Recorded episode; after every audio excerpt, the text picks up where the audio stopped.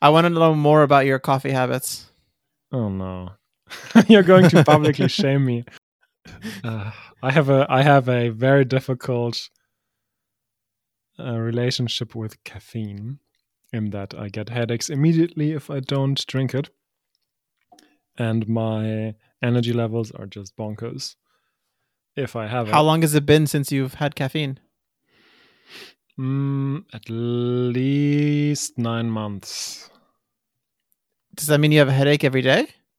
No, no, no, no, no, no. Of course, like when I'm when I don't drink uh, caffeine, if I don't take caffeine, then I'm fine. But if I drink it and then I don't drink it for whatever reason, then I get headaches. Hence why you're drinking decaf coffee right now. Yeah, somebody pointed out to me the other day that I don't do anything right. Like I, uh, I dr- because I'm I'm drinking decaffeinated coffee with oat milk. What's wrong with that?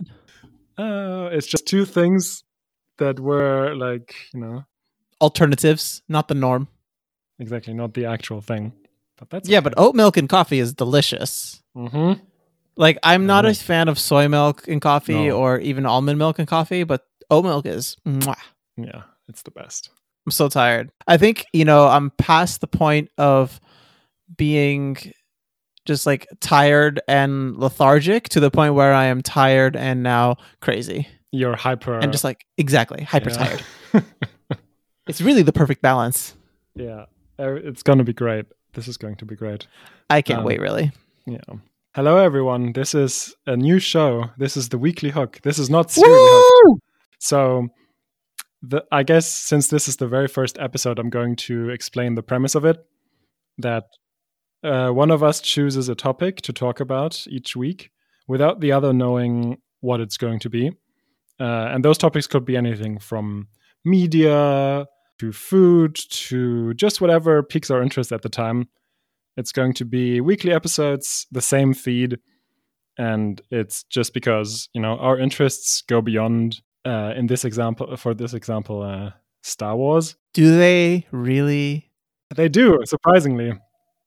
Um, and it is kind of the exact opposite of serially hooked, where we talk about in depth about one topic over a long period of time, and this is more a piecemeal, one-off sort of thing.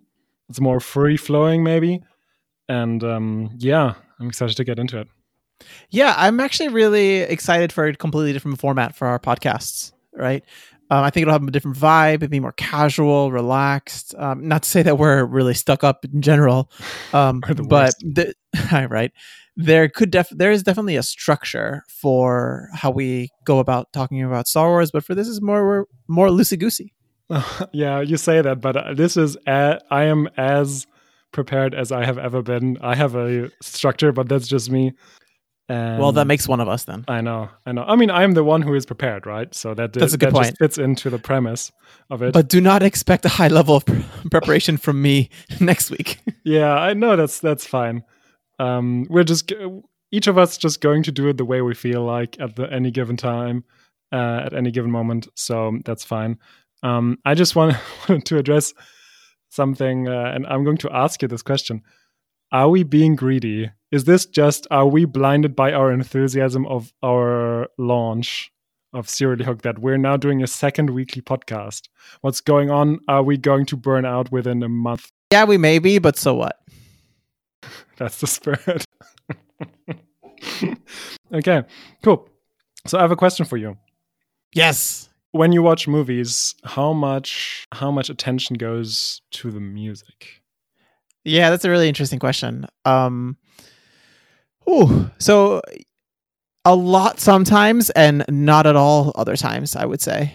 So I would say not like seventy five percent of the time, not too much, right? But there is this twenty five percent of films that are just at a different tier that I say that I would really listen to very intently and appreciate significantly. Would you say those are also the best soundtracks? Ooh, that's a good question. Um, I have to say that I haven't. I don't remember a time where I've gone back and listened to a movie's soundtrack. Oh, really? You've never listened to a soundtrack? No. Wow. Um, I always listen to what's going on within the context of the film.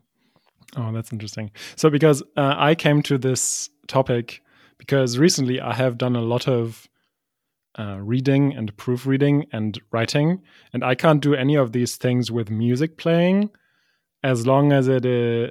And some, but sometimes it works if it's just instrumental music. The problem with a lot of even instrumental music is that um, if it's a film score, for example, I picture, and it is from a from a film that I know know very well. I just picture the scenes in the movie whenever I hear a a specific song.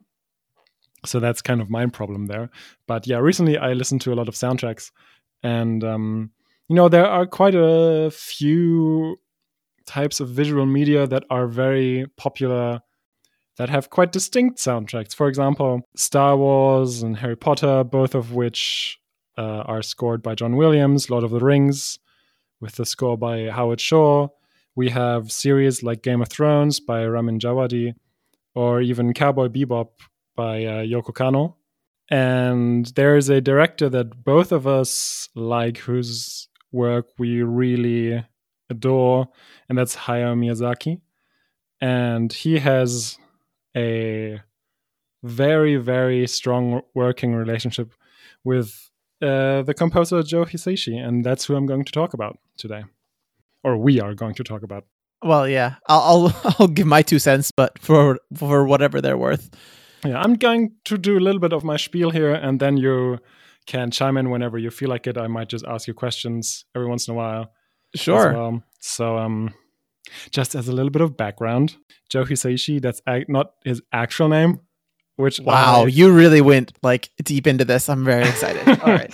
Yeah, I'm yeah. Just What's brief, his mother and father's name, please? I don't know. I just know his name is Mamoru Fujisawa. He was born in the Nagano prefecture in Japan in 1950. Beautiful prefecture. He started playing the violin at age 4. He and and that act, uh, instrument actually plays a huge role in many of his scores um, second maybe only to the piano. Um, he watched thousands of movies during his childhood with his, together with his father, which obviously influenced him. Uh, he attended the renowned Kunitachi College of Music and was very much influenced by Philip Glass, Eric Satie, and uh, minimalist electronic music that was popular in 1970s Japan at the time. And minimalism is also something that is very obviously part of his oeuvre. and yeah, his alias, I learned that today, is apparently inspired by the legendary artist and producer Quincy Jones. Really? Yeah, I can't. I can quickly li- live Google it if you want. Do it, please. Let's. It's let's, super interesting. We're a fan of the live Googling here on Really Hooked. Sure. Uh, I'm just going to read this from the Wikipedia article because I can't be bothered. So Quincy Jones became Joe Hisaishi, Quincy being pronounced Quincy in Japanese and can be uh, written using the same kanji that are used for Hisaishi. And Joe comes from Jones. And that's uh, how that ah. works. Yeah. So yeah.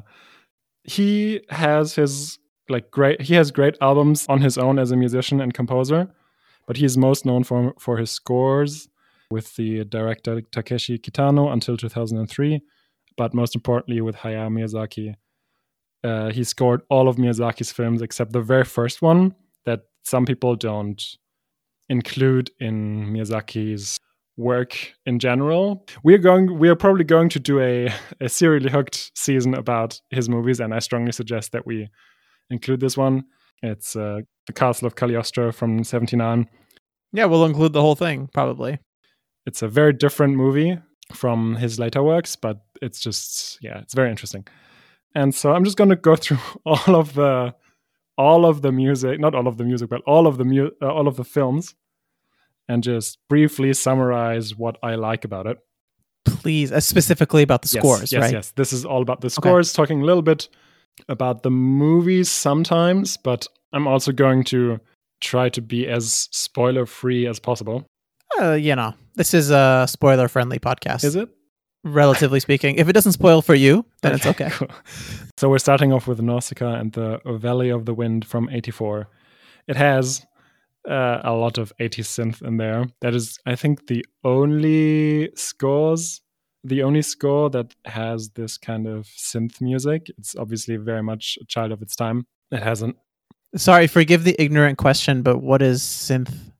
Oh, it's just like electronic keyboard okay. music, and not keyboard, but like think of Vangelis, for example, and um, Yeah. yeah, the Blade Runner soundtrack also, and yeah, it's very like this or like 80s pop music as well. Synth just uh, feature very heavily there. I should also say I have no uh, idea about.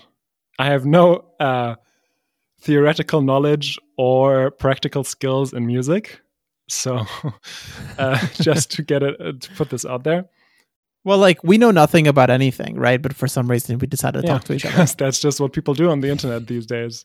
That's the great thing about the internet. Uh, everybody can tell, can voice their opinion. The problem is that everyone does.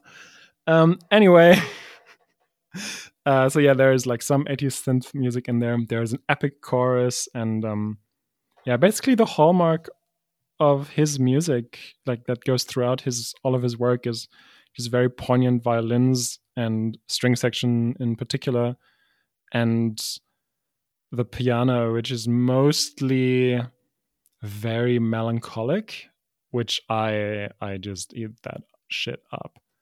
Um, it's very it's very like appropriate for the setting of the movie. I think. Yeah, it's just beautiful.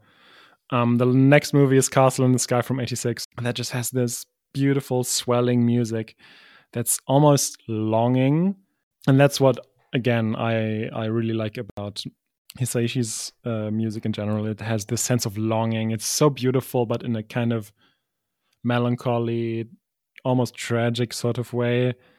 There is a trumpet fanfare in one of the songs that's just so gorgeous.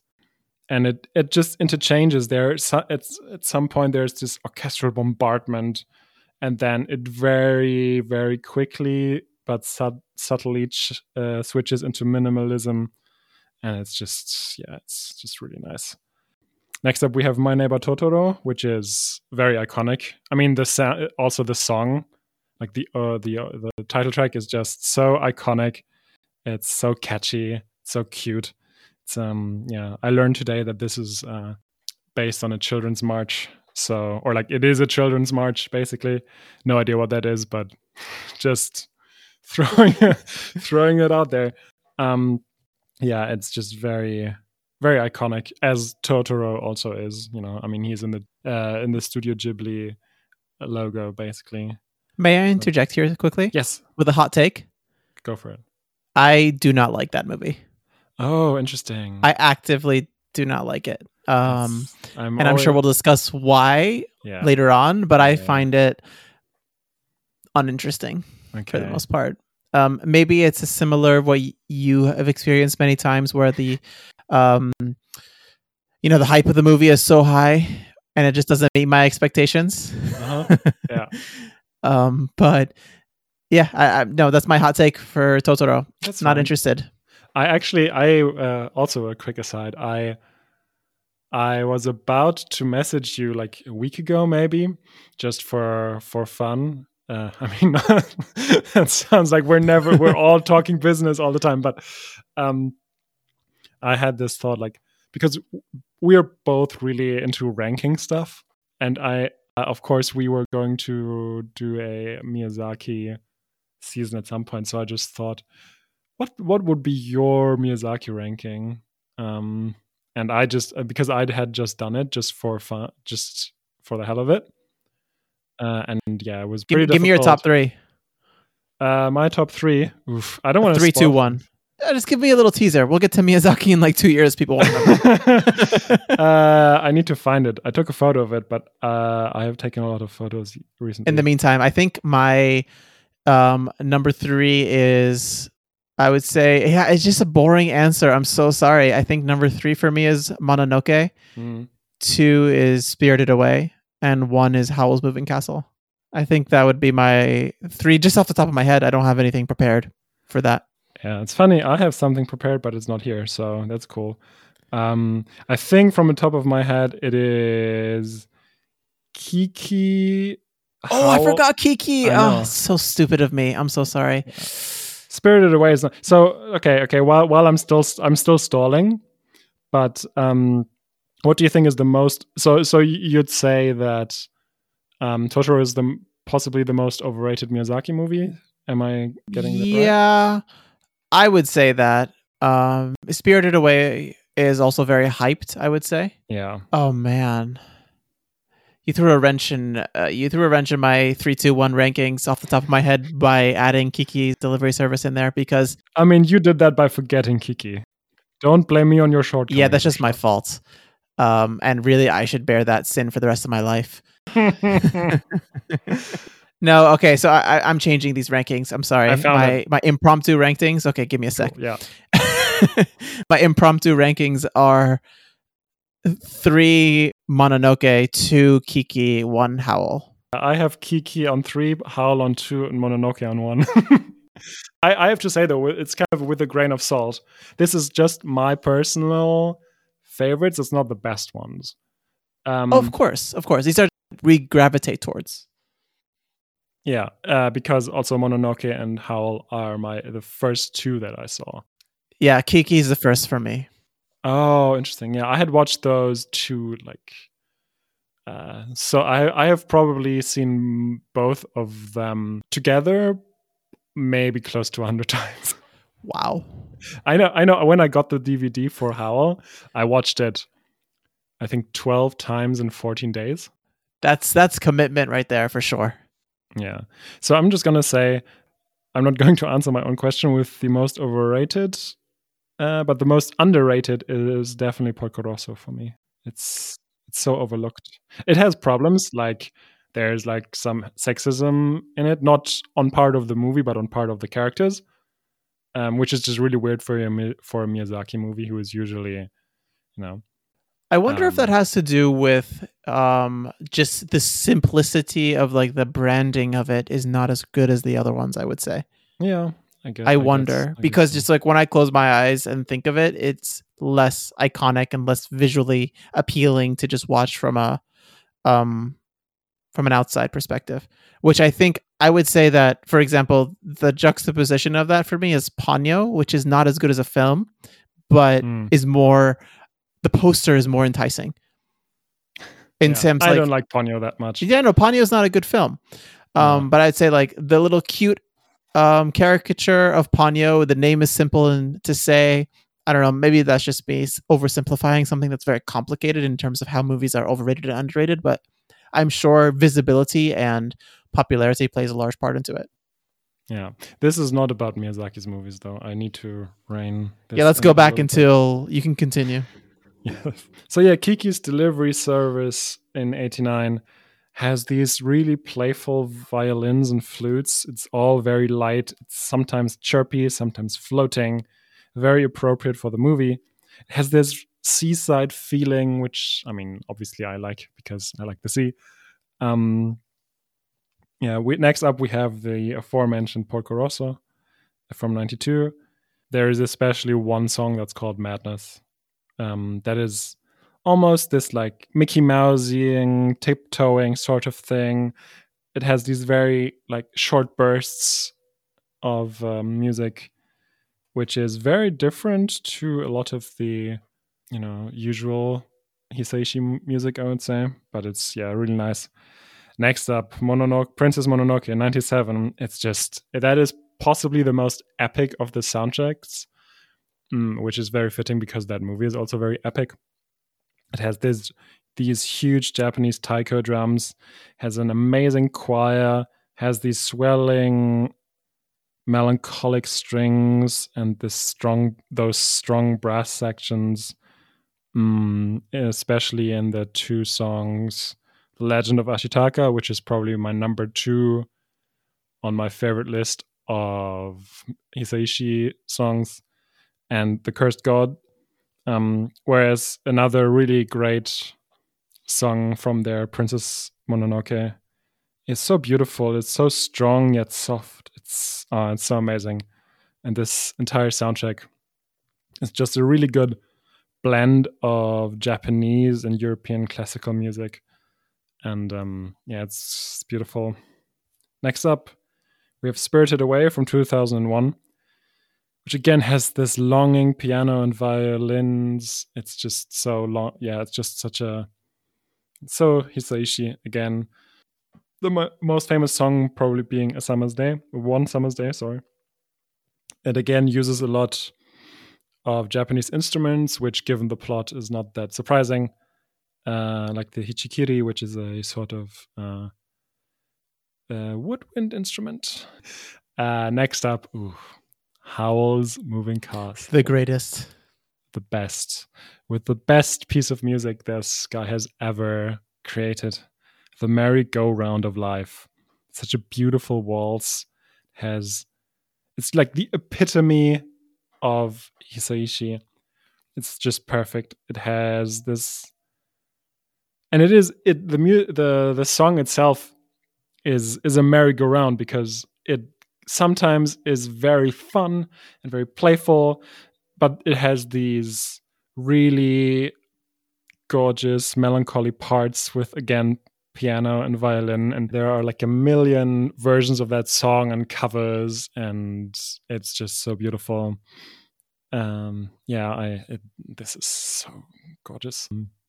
But merry go the merry-go-round of life is not just is, is not the only strong song on there. There's all, also, for example, Cave of Mind, which has this amazing brass section. It's just so powerful.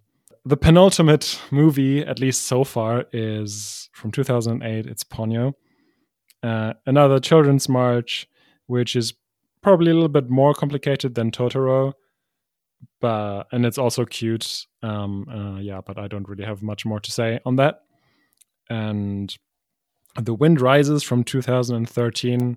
So far, the only, uh, uh, so far the last Miyazaki movie um, has this really interesting, almost Mediterranean sound to it because it heavily uses the mandolin and accordion and har- and the and the harmonica and um, yeah it's just it's very interesting as a sound but maybe I'm giving away which one, which movies I prefer over over others. But um, yeah, that's my run through uh, a lot of the music.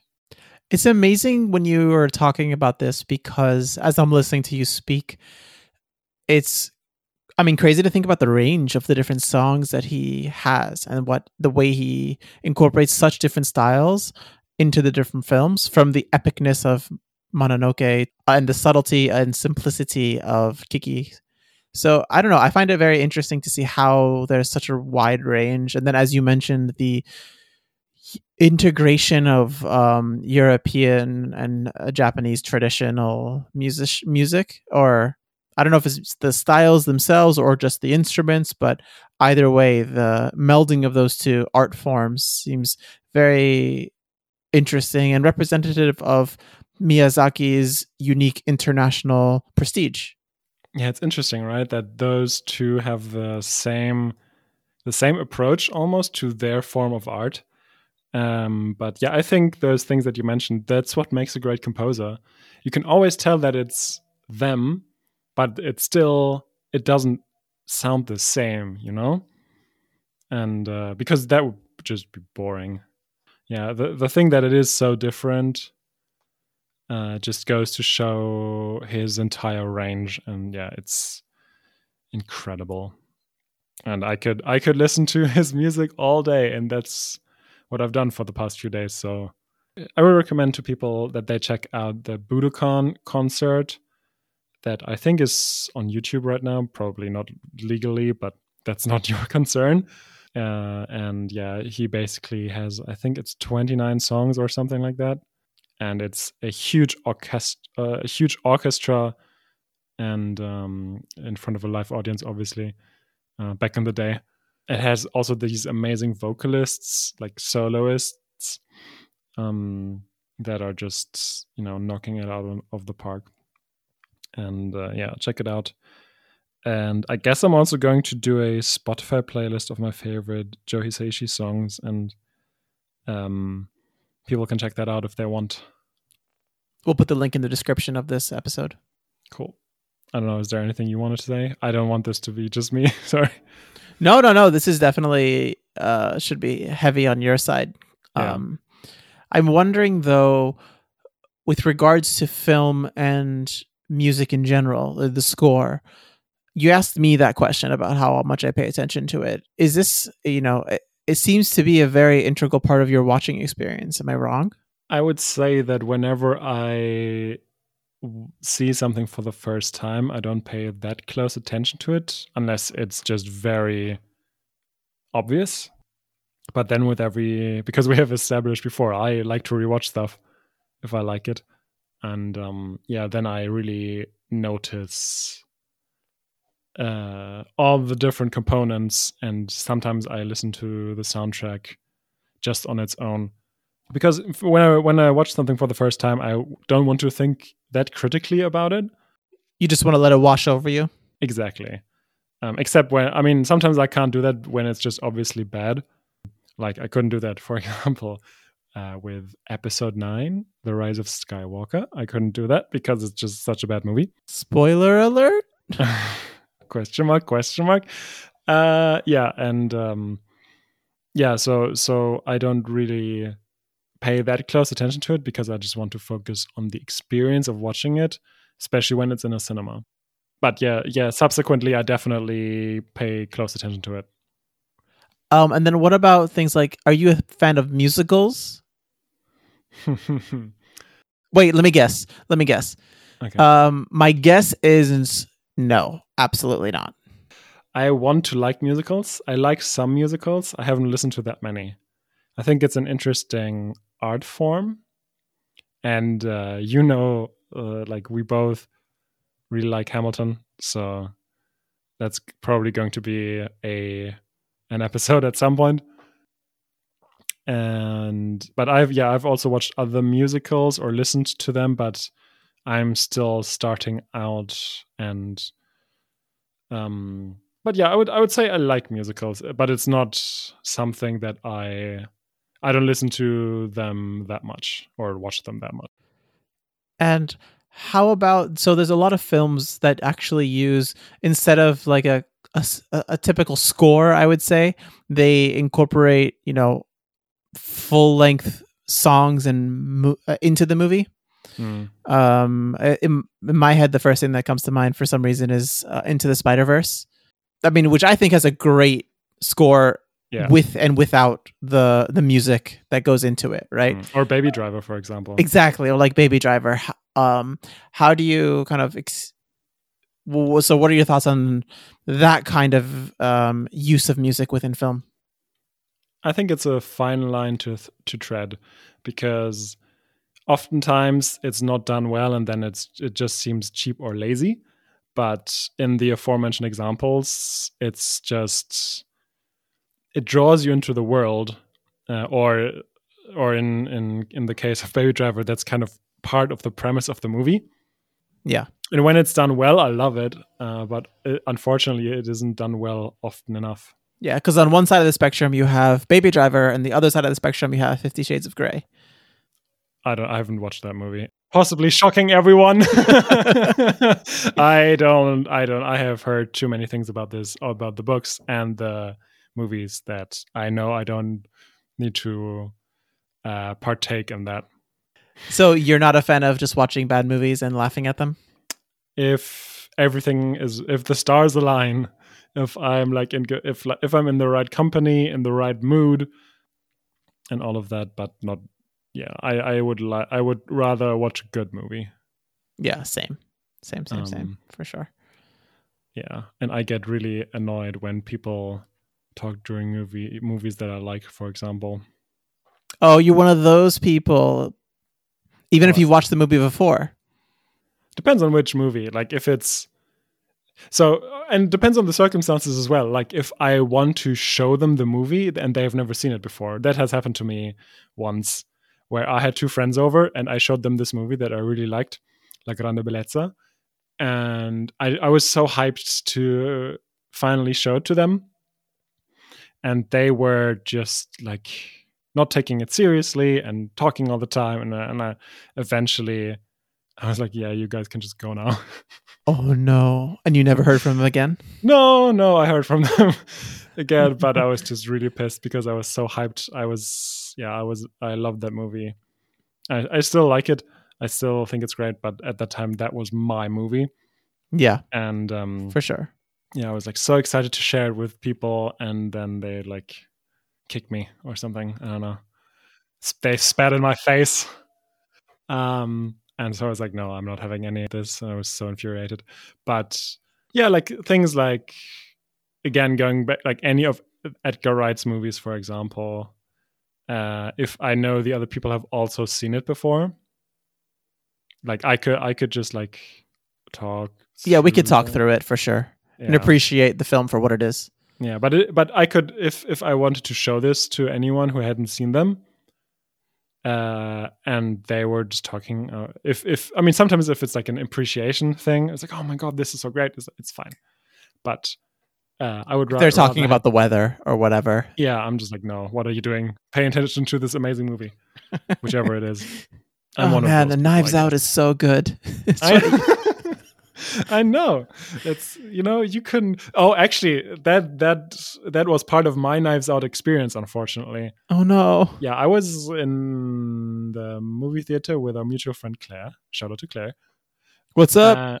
Uh, and yeah, we were seeing it, and the the um, uh, cinema was almost empty, except for this like it was like two like middle aged women, and then there was this couple, and the guy was clear like just on his phone the entire time and t- talking to his girlfriend. Uh, and then eventually, after twenty minutes or so, they just left. And I could I couldn't enjoy the first twenty minutes because I was like, just this is an amazing movie, and ah, and uh, yeah, but eventually they People left. I was still do that and like talk on the phone in the cinema? no, no, they didn't talk on the phone. They he talked to his girlfriend who was there with him, but he was on the phone constantly, which you could Yeah. obviously see because it was dark. Yeah. And I was like, what the fuck are you doing? Wow. That's yeah, a that's that a difficult really one. annoying. Yeah, but I mean, amazing movie. Well, Chris, thank you so much for taking me through this journey of Joe Hisaishi. It's really great to hear your thoughts on this and so much more. And thank you, listeners, for, I guess, listening. If you made it this far, um, that was uh, the first episode of The Weekly Hook. Yeah, I, it was my pleasure, and I hope uh, everyone enjoyed it as well. And uh, yeah, I'm I am looking forward to seeing what you have in store next week. So The suspense.